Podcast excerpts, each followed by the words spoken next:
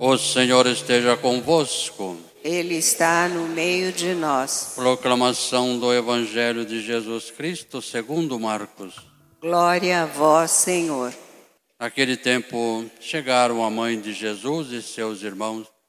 Eles ficaram do lado de fora e mandaram chamá-lo. Havia uma multidão sentada ao redor dele.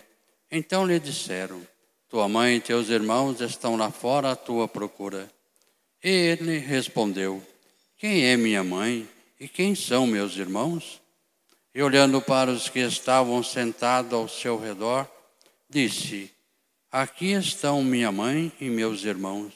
Quem faz a vontade de Deus, esse é meu irmão, minha irmã e minha mãe. Palavra da salvação. Glória a vós, Senhor.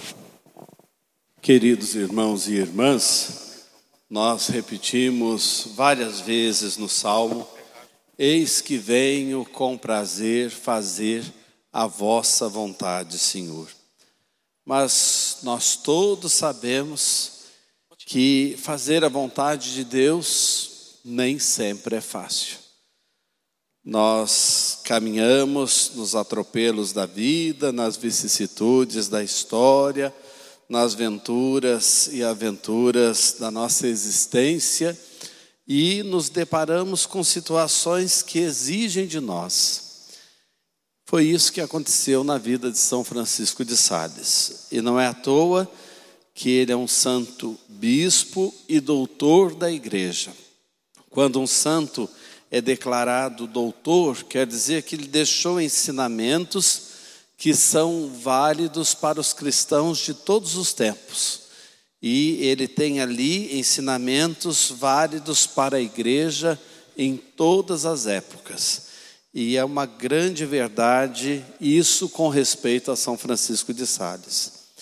Quando ele era jovem ainda, ele passou por uma experiência onde ele achou que Deus não o quisesse. E ele começou a ter dificuldade de entender como é que Deus estava presente na vida dele. Passou certamente por algum momento de depressão, que hoje a gente chama de pânico, síndrome do pânico, certamente alguma coisa assim, ou uma situação existencial que mexeu muito com ele, e ele se achava rejeitado por Deus. E depois ele passou pela experiência do amor de Deus, e isso mudou totalmente a vida dele.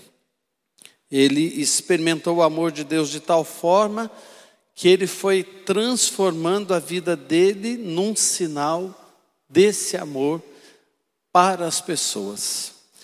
E ele descobriu que esse amor de Deus que foi experimentado, ele precisa ser partilhado. E por que é que ele alimentou esse amor de Deus na vida dele?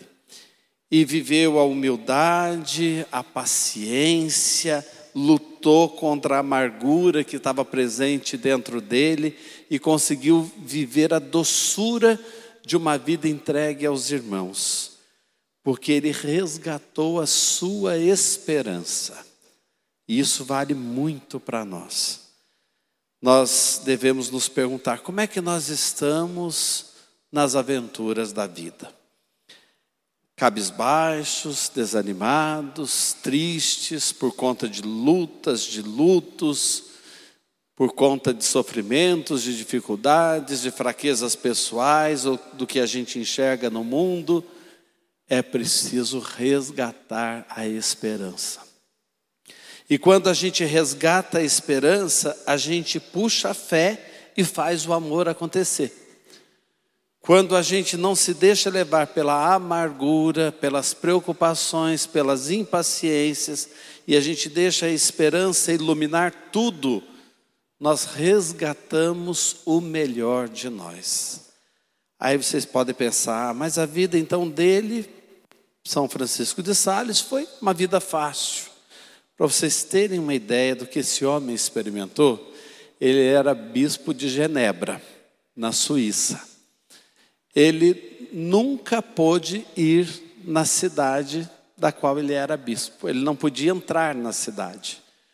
Porque ele viveu um tempo que era o tempo ali da reforma, E os calvinistas protestantes proibiram que ele entrasse na cidade, porque a cidade foi tomada pelos calvinistas, pelos protestantes. E isso fez com que ele vivesse ainda mais a doçura do amor de Deus, e não perdesse as estribeiras com ninguém, e procurava sempre encaixar o que estava acontecendo na vida dele, ele encaixava nos planos de Deus para si e aproveitava tudo para ensinar as pessoas.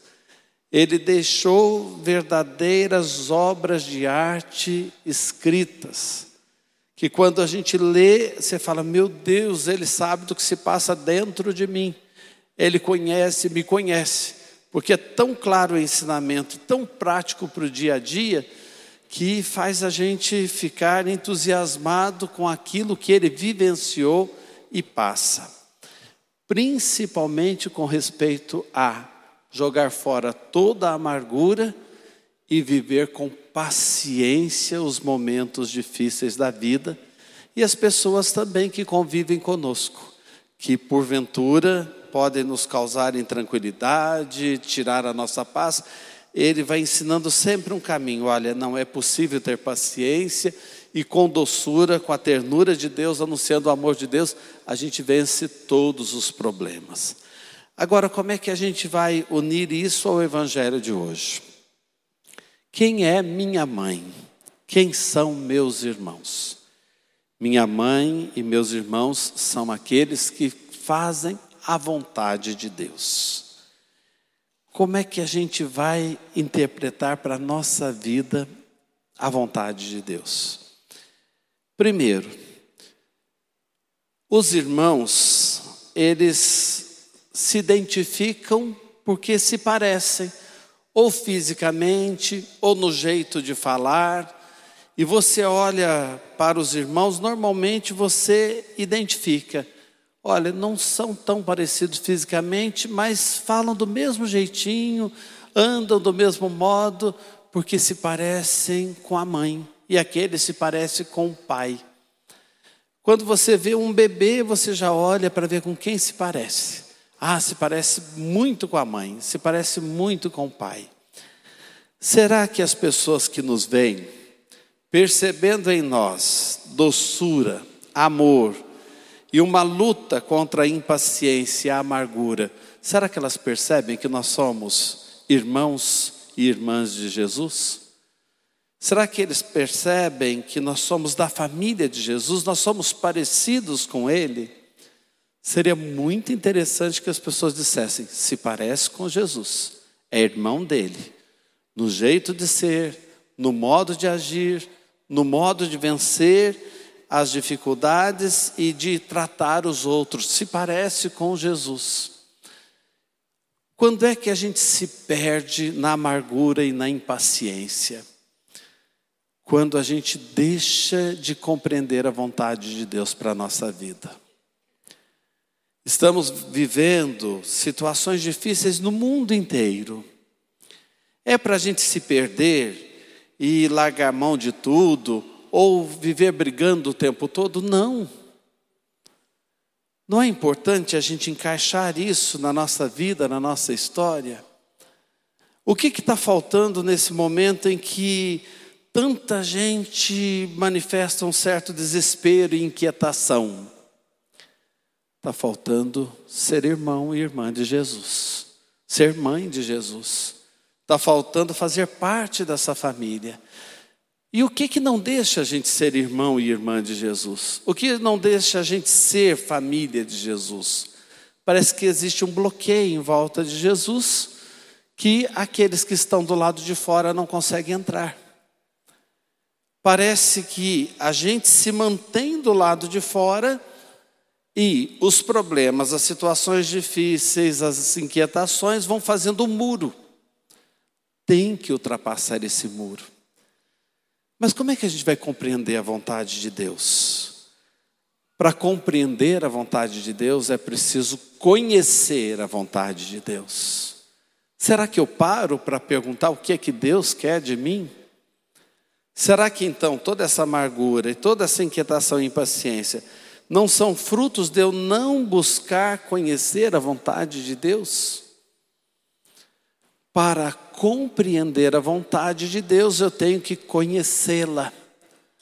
Para conhecer a vontade de Deus, eu tenho que escutar. E escutar a Deus, escutar a palavra dele, como nós estamos fazendo aqui.